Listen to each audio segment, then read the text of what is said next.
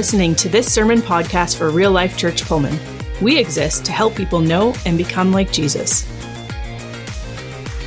Last week, we kind of finished with a little bit of a cliffhanger, right? If you were here last week, we kind of stopped mid story and just left you hanging. And I'm going to keep you hanging there for just a few more minutes because before we jump into the story, I want us to talk about something that is really important. And to be honest with you, it's something that probably all of us in this room have struggled with at times in our life. It's also, if we're really honest and transparent, it, it might even be something that you're really wrestling with right now. Something that is irking you on your insides. And here's the thing this thing that we need to talk about, this thing is actually a really, really good thing. It's, it, it's, it's amazing when it is given out. But the problem is, when this thing is given out, so many people have so many different responses to it that it makes you wonder what is the deal? How can one thing initiate so many different even reactions to it being received by people. And, and, and, some people, when they receive it, they're full of joy and like literally, like will come to tears in uh, how overwhelmed they are at receiving it. Other people, when they uh, receive it, feel unworthy and like they never deserved what it, they are, are being given. And, and then other people watch as other people get it and feel angry or mad that they're getting it and they're not. And it creates all sorts of things. And then other times there's still just a lot of confusion about like, why would that person get more than the other? And this thing that we need to talk about before we get back to our story is uh, something I got a whole bucket full of up here. Um, it, it, it is abundant, surprisingly. It is a bucket of grace. And here's the cool thing God has like infinity of these blue buckets full of grace, contrary to what you might have heard. And this bucket of grace just helps us remember that, that God gives out grace miraculously, abundantly. But here's what I want you to understand. When Jesus uh, would extend grace to people, it was often uh, a point of frustration. It was often a point of confusion or uh, disruption. Like, people didn't like how Jesus gave out grace. And they didn't like who he gave out grace to. And I think in a lot of sense, uh, many of us can still struggle with that same thing. We can get frustrated with who God gives grace to. Right? Why, why is it that one person gets it and another person doesn't? And, and we can get hung up on that. Now, here's the cool thing I love about Jesus he told a lot of stories. And stories I like because I can relate to a good story. And a story helps me understand things. And that's exactly what Jesus did. He told stories to help people understand what his father is like, what God is like. Because we're trying to wrap our brains around something that's pretty abstract. Uh, a God that's somewhere out there that we can't touch, see, or feel in, in, a real physical sense. He who gives out stuff from this bucket that we can't touch, feel, or see. And, and sometimes we can get a little bit hung up on things, and Jesus was quite aware of that. And so, as people struggled with different parts of it, he told stories. He told stories to help them know who God is, what God's like, and to give them really practical, concrete examples of things that are pretty abstract in theory. And so, he would tell these stories. And, for example, he told one story to help people who were wrestling with understanding who gets grace and, and why do some people get it and others don't and so forth. And so he told this story in Matthew chapter 20. It's going to be in your sermon notes uh, as well. Matthew chapter 20, verse 1 says, For the kingdom of heaven is like a landowner who went out early one morning to hire workers for his vineyard. He agreed to pay the normal daily wage and sent them uh, to work, uh, out to work. At nine o'clock in the morning, he was passing through the marketplace and he saw some people standing around doing nothing. So he hired them telling them that he would pay them whatever was right at the end of the day. So they went to work in the vineyard. At noon and again at three o'clock, he did the same thing. At five o'clock that afternoon, he was in town again and saw some more people standing around, and he asked them, Why haven't you been working today? And they replied, Because no one hired us. We just like to keep things simple in these stories, right? And they nobody hired us. So the landowner told them, Go out and join others in my vineyard. Well, that evening, he told the foreman to call the workers in and pay them, beginning with the last workers first. So when those hired at five o'clock were paid, each received a full day's wage. And when those hired first uh, came to get their pay, they assumed that they would receive more, but they too were paid a day's wage. And when they received their pay, they protested to the owner. Those people worked only an hour, and yet you paid them just as much as you paid all of us who worked all day in the scorching heat. Well, he answered one of them, Friend, I haven't been unfair. Didn't you agree to work all day for the usual wage? Take your money and go. I want to pay this last worker the same as you. Is it against the law for me to do what I want with my money? Should you be jealous because I'm kind to another? Uh, those who are last now will be first, Jesus is telling them, and those who will be first will be last. So, what was their problem? The workers. What was their beef with the landowner? It's not fair. Man, I don't know. Have you guys heard that anywhere lately? Gosh, it seems like I, this must have been solved by now, right? Like this whole everything needs to be fair. And, so they were, they, their struggle was it's not fair. Based on what? Based on what were their criteria? Their criteria. That's the key word. It was based on their perception of how it should be fair. And so they're like, sitting from my seat over here in the employee chair, I really think this would have been more fair. And the landowner gets to remind them, like, I don't know if you guys realize this, but it's my checkbook and I can pay who I want, what I want, when I want. That's the beauty of having the checkbook, right? And Jesus, remember, is telling this story on purpose to give us a tangible example of what God is like. God is like a landowner who keeps going out on the lookout for people who are on the outside, who have been excluded, who haven't been invited in, who aren't able to take care of themselves, so to speak, and he offers them something. And if they accept his offer, his invitation to come, then they receive salvation that comes by grace. And it doesn't matter if they come early in the story or in the middle of the day or late in their life. Eh, whenever they come, if they accept his invitation, they all receive the same salvation that comes by grace. And so there's this idea with who comes, but it's also something that we wrestle with a lot, I think, is how much grace God gives out. It's not just like who gets it, but also how much.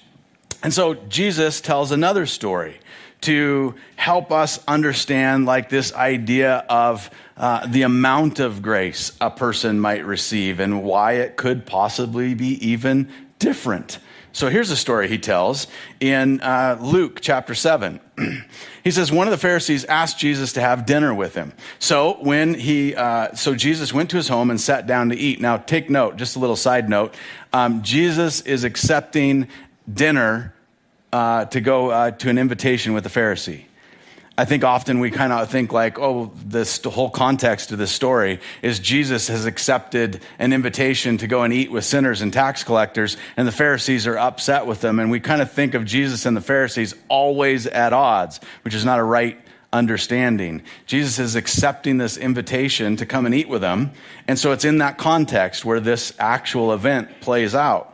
Verse 37, it says, When a certain immoral woman from that city heard that he was eating there, she brought a, a beautiful alabaster jar filled with expensive perfume. And then she knelt behind him at his feet, weeping, and her tears fell on his feet. And she wiped them off with her hair. And then she kept on kissing his feet and putting perfume on them. Well, when the Pharisee who had invited him saw this, he uh, said to himself, This is the same kind of uh, imagery we get in the story in Luke 15 about the younger son coming to himself, thinking to himself. So this is like the Pharisee is literally at dinner with Jesus, thinking to himself, If this man were a prophet, he would know what kind of a woman is touching him. She's a sinner. Then Jesus answered his thoughts. Super cool party trick. You will definitely impress your friends. Let me know if you figure it out. Then Jesus answered his thoughts. Simon, he said to the Pharisee, I have something to say to you. Go ahead, teacher, Simon replied. Then Jesus told him this story. A man loaned money to two people, 500 pieces of silver to one, 50 pieces to the other, and neither of them could repay him. So, kindly, he forgave them both, canceling their debts. Who do you suppose loved him more after that? Simon answered, I suppose the one for whom he canceled the larger debt. That's right, Jesus said. And then he turned to the woman and he said to Simon, Look, look at this woman kneeling here. When I entered your home, you didn't offer me any water to wash the dust from my feet, but she's washed them with her tears and wiped them with her hair. You didn't greet me with a kiss, but from the time I first came in, she has not stopped kissing my feet. You neglected the courtesy of olive oil uh, to anoint my head, but she has anointed my feet with rare perfume. He says, I tell you, her sins, and they are many, have been forgiven. So, so she has shown me much love.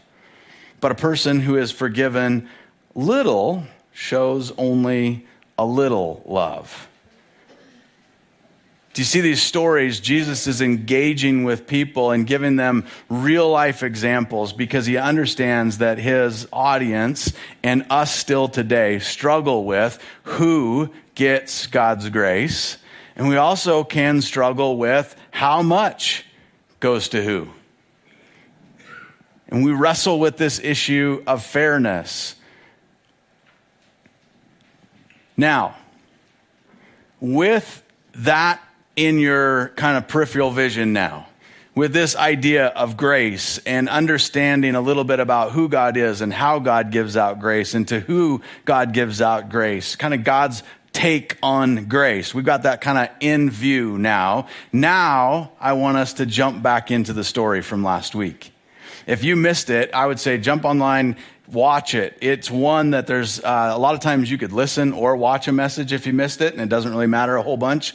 This one, I would encourage you to try and go on YouTube and watch it because some of the uh, pictures and stuff helped kind of tell the story visually. So I would say go back and watch it on YouTube. Um, so where we left off the story was with this younger son. We were in Luke 15 looking at the parable of the lost son, and we were at the spot where this cliffhanger spot where he's at the end. He's coming to his senses. He's thinking to himself, like, holy smokes, I've, I've blown all my money. Like I, I, he basically spent his way into poverty like we looked at last week. He spent his way into poverty and he eh, is now also on to make matters worse. There was a famine. And so things are really tough. And so he humiliates himself by taking the worst job he could ever dream of having. He's feeding pigs and he kind of comes to his senses thinking to himself there about how good things are back home at his father's place, where even the hired hands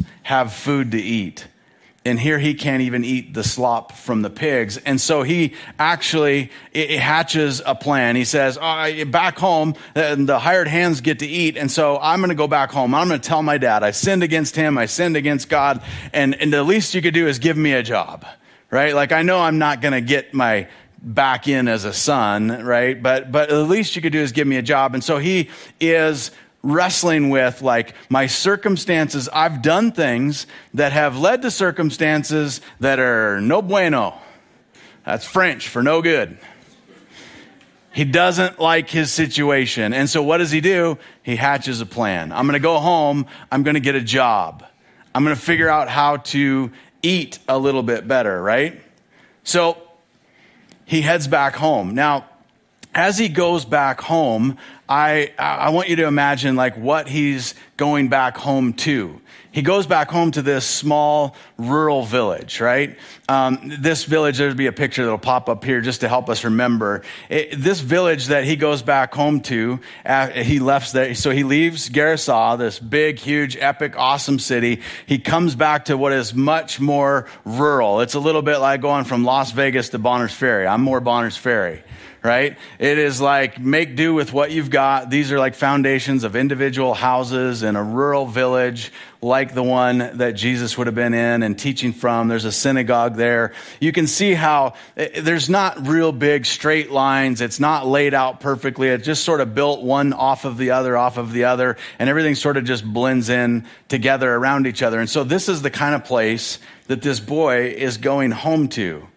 Now take a look at Luke chapter 15, verse 20 says, He returned home to his father, and while he was still a long way off, his father saw him coming, which is pretty fascinating. And I think a lot of us, out of the context of kind of what that village might have looked like, we can imagine ourselves in our own circumstances, living on the Palouse. We can sort of imagine ourselves, we can always see a long ways off right? Welcome to the world we live in, where you just have to get more than seven feet off the ground, and you can see a long ways off. Like that's just the Palouse.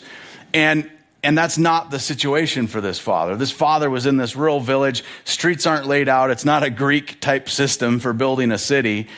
And so if he leans out the door, he's going to see like his neighbor's wall right? Like he's going to look out his window, he's going to see the brick across the street. So for a father to see his son coming from a long ways off, we get a sense that Jesus is trying to help us understand what this father was like. That he was out on the edge of town. That he was near the edge of the city wall, if you will, and out on the perimeter, and that he was actually there probably often keeping an eye out for this son. Would he come back? Is he going to come back? Will I ever get to see him again? That he's out there looking. And then, and then what's amazing is what the scriptures say, what Jesus says about this dad. It says in the rest of Luke 15 20, he says that the dad was filled with love and compassion and he ran to his son, right? He embraced him and he kissed him. Like this is a welcome thing. To kiss someone is to welcome them. It's like a, it's, it says all sorts of things all at once. It's like, we're good. I love you. You're fine. It says all kinds of things. But you remember, we've talked about this before. Old men in this culture don't run, right? It's dishonorable. It is not cool. It's a, a shameful thing. And I know for a lot of us in the world that we live in, to, to, to hear uh, us say an old man running is not a thing that happens. And we're like, that's weird. I don't know if I believe it. I, I, you're just going to have to take my word for it. It's true, right? Old men in that culture don't run. And so he picks up his robe he shames himself to run. And it's interesting is the word that, that Jesus puts in here to describe the way this old man run is this runs is the same word that Paul uses to describe the way an Olympic runner runs a race. And so you get this idea that this guy, it's not just like a little old man shuffle, right? Like he is going for it as fast as this old man could run. When he sees his son, that day, the day that comes when he sees his son, like, could that be him? Is that the guy? I recognize the walk. Like, like I get a sense that that's really him. And as he gets closer, it's him. He runs to him. He wraps his arms around him, filled with compassion, gives him a hug, gives him a kiss.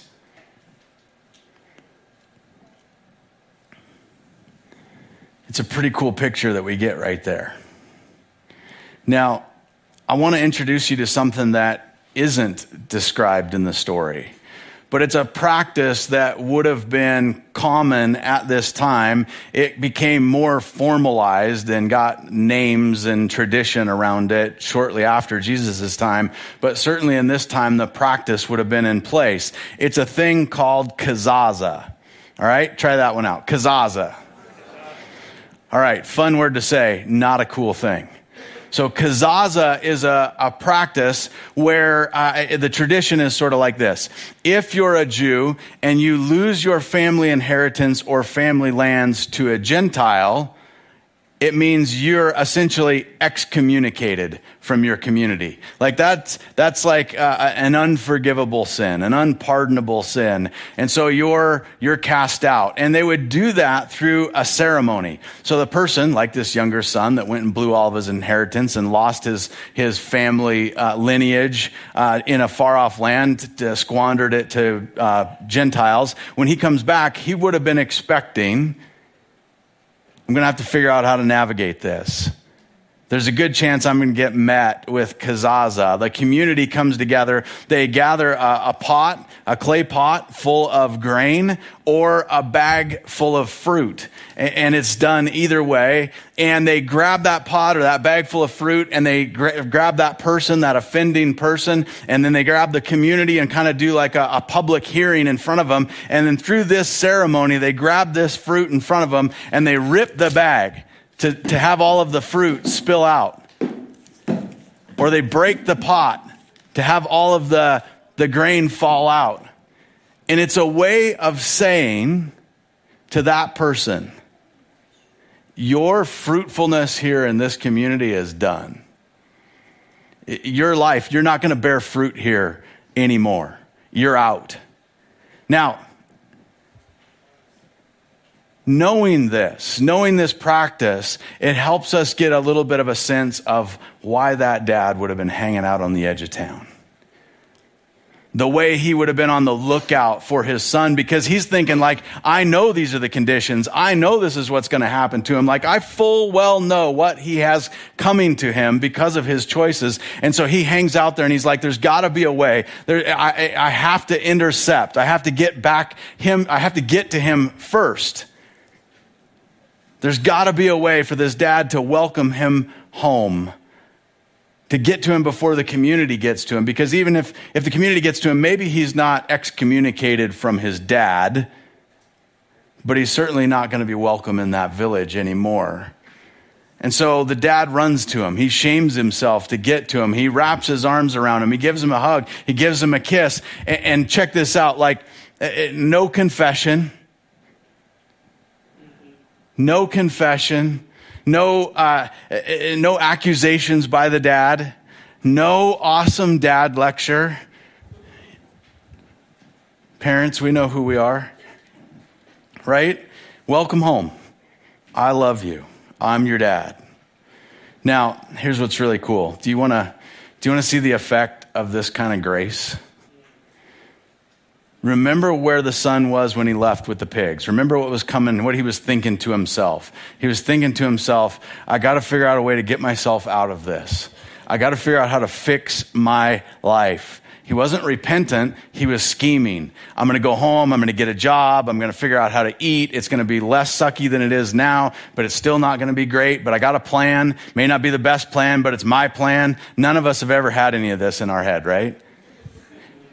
That's where he was there. But look what happens after this hug and this kiss from his dad. Luke 15, 21, it says, The son said to, the, to him, Father, I have sinned against both heaven and you, and I'm no longer worthy of being called your son.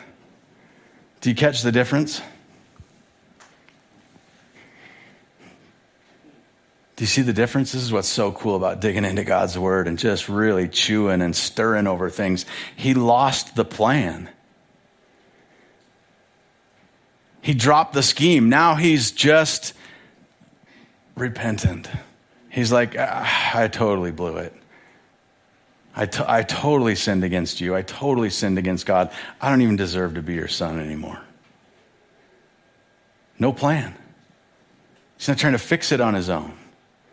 He's just there. That, that's repentance. That's the amazing thing that grace does. It, it, it has this way of bringing about repentance, about uh, opening the door for repentance, unlike any other thing. one of the things that I think is so important for us to realize through all of these stories is that, is that the, the sheep doesn't get to dictate the terms about how it's going to come home, right? The sheep doesn't dictate the terms. It doesn't add anything to the equation. The coin doesn't get to dictate the terms about how it gets found. It doesn't get to add anything to the story, right? The son, likewise, doesn't get to dictate the terms about how he comes home. He just brings himself and hears. He, he's met with the terms. You see, what God is trying to help us understand is that, is that for sinners, we, God's just asking us to accept being found. Right? I did not find God. God found me. And, and it was up to me to accept the terms. Do I want to go to the vineyard? Or do I want to stay here on the street?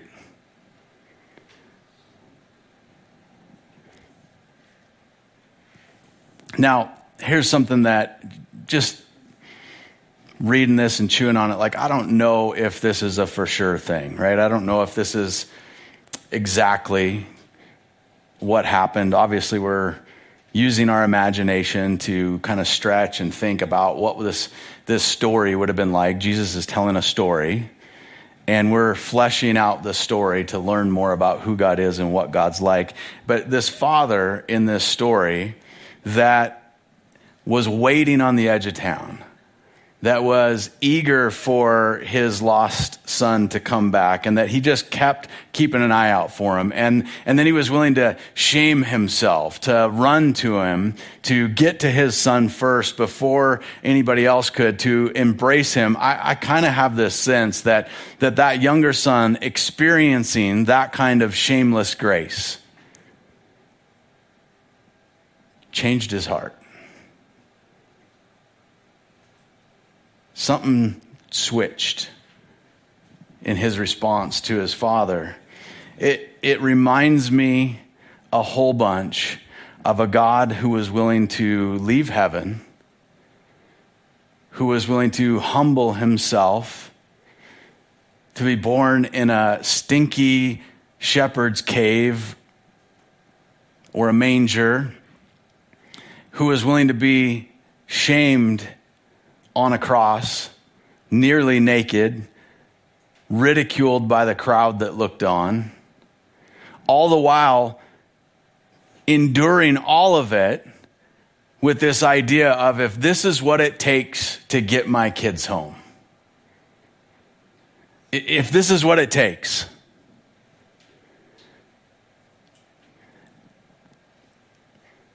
A lot of us in the room are moms and dads and all of you have one. And I think if you just stop and think for a second about the length to which a parent would go to rescue a child, it's hard not to have it sort of tug on your heart and relate a little bit. But there's, there's more. Check this out Luke 15 22. Uh, he says, The father said to his servants, Quick, bring the finest robe in the house and put it on him. Bring a ring for his finger and sandals for his feet. Kill the calf that we've been fattening. We must celebrate with a feast. Uh, for this son of mine was dead, and now he's returned to life. He was lost, but now he's found. So the party begins, right? The party begins. And it's easy, I think, for us to understand. Like, we're celebrating that this lost son has been found, right? Like, like, woohoo, ah, this is so awesome. Like, this guy had totally screwed up his life and now he's back. And he's back in the good graces of his father. Like, that's amazing. What a cool thing to celebrate. But what, what I want us to not miss is that we're celebrating with this father who was willing to stand on the edge of town, who was willing to run to his son, to shame himself, to embrace him, and to just reach out in here and grab buckets of grace and wrap him around and give him a big old hug and a kiss and say, welcome home.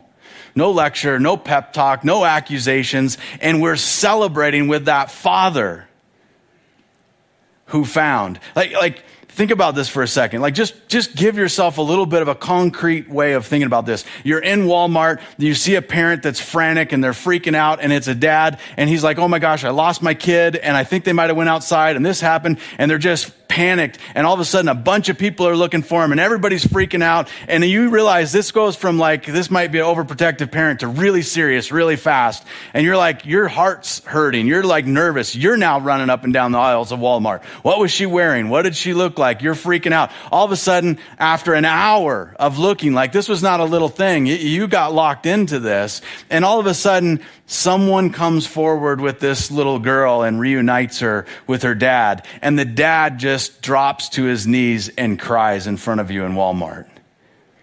Tell me you don't cry. Tell me you don't feel in your heart what that dad is feeling. That you don't start to celebrate a little bit like, hallelujah, like I feel like we should have a party. Like, right? That's what we're celebrating. And I hear Jesus talking to these Pharisees and religious leaders that he was telling these stories to about lost sheep and lost coins and lost sons. He, he, was telling them, like, yes, you're right to be holy. Holiness is important, but in this situation, you're wrong.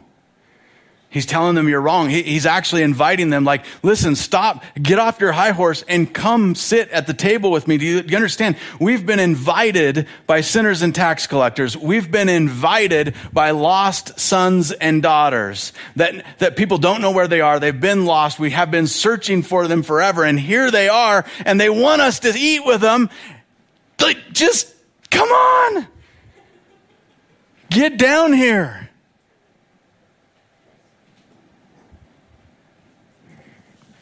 So here's the thing if the, if the main point of all of these stories is to help us really highlight the, the love of a God who will work tirelessly, even shamelessly, in order to bring back lost sons or daughters, then there's another point that kind of goes along with it. And that's this idea of join us, right? Will you join me? Will you show them grace? Not standing back from afar, yelling at them and telling them all the things they're doing wrong before they ever even get near the house, right? Like the lecture started before the car even turned off. Not that. Not, not sitting back like quietly, just, you know, going like, oh, look at how bad they screwed their life up. They've dug such a big hole. Like, what a bunch of idiots and talking about all the ways they've wronged, like they've got themselves into their mess in judgment not that, but to, but to join us is the message from God. To, come and, and be a part of this. I, I, hope through this series, you're really starting to wrap your arms around this idea that God is inviting us to be on mission with Him in redeeming people, buying them back, restoring them to the Father's house. He's, he's inviting us to be set apart, a, a, a royal priesthood, a holy nation, like set apart for something, not out of the world, but in the world, but really different. We got these weird tassels. Every everywhere we go, people want to know what's different about us. Why do you do what you do, right? Like we live our life in a way like we're wearing a tassel. We're putting our God on display, and God is inviting us to partner with Him. I love how Paul talks about it. This is in your sermon notes. In uh, 2 Corinthians, Paul says this. He says, We've stopped evaluating others from a human point of view. At one time, we thought of Christ merely from a human point of view. How differently we know him now. This means that anyone who belongs to Christ has become a new person. The old life is gone, a new life has begun. And all of this is a gift from God who brought us back uh, to himself through Christ. And God has given us this task of reconciling people to him. For God was in Christ, reconciling the world to himself, no longer counting people's sins against them. And he gave us this wonderful message of reconciliation. Like literally, listen, this is not just the church in Corinth. This is all who will put their faith in Christ. You people here right now, Real Life Church Pullman, you have been given the message of reconciliation. You have been given the privilege of sharing with people who Christ is. He says we are Christ's ambassadors. We get to rep for Jesus. and God is making his appeal through us. We speak for Christ when we plead, come back to God. Like, holy smokes. Do you guys get a seat? Like, do you hear what's going on? Like, like Jesus is saying, like, I want to make my appeal through. Here's the cool part. God did all the work, right? He's bringing people, he's making people right. He's paying their debt. He's filling in their holes. He's fixing their mess ups. He's wiping their slate clean. He, he's already done all that work. Like, so I can hear some of us going like, okay, so I'm going to go out and I'm going to be an ambassador. I'm going to tell the message of reconciliation. I'm going to tell people, come back to God. And you know what I'm going to hear? Because I've heard it before and I've thought it myself. You don't know how far I went away. You don't know how bad I am. You don't know what I've done wrong. You don't know how big of a screw up I am, how big of a hole I've dug, or how big of a mess I've made. Like, I don't really think God wants me. If I walk into a church, it's going to get struck by lightning. You don't want me there. The place will burn down. If I had a dollar every time I heard that, I wouldn't need a paycheck.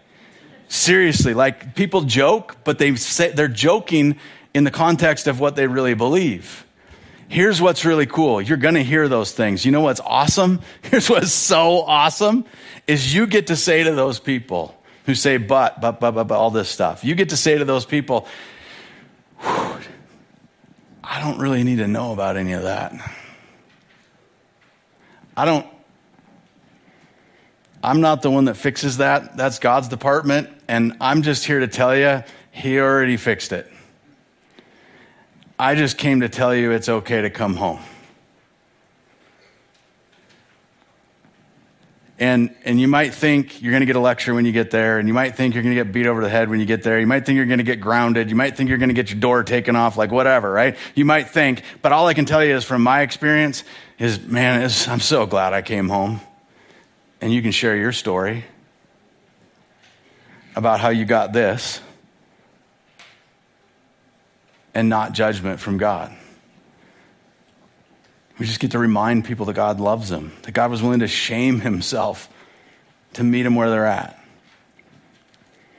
That's very much where God's at right now, and that's that's how we're going to just kind of wrap up right now. We're gonna um, we're gonna finish with some worship together as a family, and, and I just want to say that if you're in a spot right now where you're like, uh, I've been away for a while, and I'm more of the younger son still trying to figure out a plan. Like, if you're in the spot where life is not what you want it to be, and you're still trying to fix it yourself, man, I would invite you to just throw the towel in on that plan.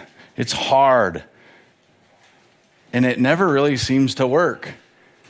And so, if that's where you're at today, as we worship, we're going to have some people that are up here just to pray with you and, and even after church, like some, it's weird sometimes to come in front of people and that's okay. We just want to make sure that you have an opportunity. If you're ready to be like, I'm, I'm sick and tired of trying to figure this all out on my own and I'm ready to just come home. I'm ready to drop the scheme. I'm ready to drop the plan. I'm ready to just come back to God and say, okay, here I am. I messed up. You're ready to receive grace. Then I hope today's the day that you stop trying to figure it out on your own. I want to just share something for you before we dismiss, and I save this for right now because um, if I started with this, and I really thought about starting with this because it seemed like the right place for it to be, but if I started with it, my like I just couldn't have got through this message.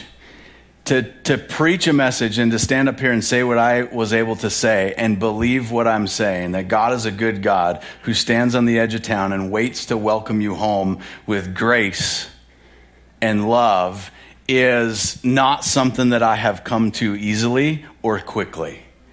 I, I grew up with a single mom as the oldest of uh, four kids and not a dad um, engaged. And worse off a dad and i say this again I'm, i really am careful about what i say. One because this goes out to the world. Two because i don't want to be um, unnecessarily disrespectful in a bad way, regardless of his choices. But I had a dad who uh, chose not to have us and opted a different plan for life. And I'm 49 years old, and at 49 years old, I still have a hard time with not being wanted by my dad. It's by the grace of God that I can tell you that God the Father is not like my dad. And it's not a put down on my dad, but it's a lift up of how good God is. And so I just want to finish. I just, I just felt like I needed to share that with you because unfortunately, I know that there are a lot of hard dad stuffs in the room. And if you're in a spot where, like, the thing that has been the obstacle from you coming home is because your life dad has painted a picture for you or given you experiences that have made you feel like it's really hard to believe that God would actually be different than your dad, all I just need you to know He is, and it's time to come home. Thanks for checking out this message from real life. You can find out more about us by going to rlcpullman.com or by following us on Facebook or YouTube. Until next time, have a great week.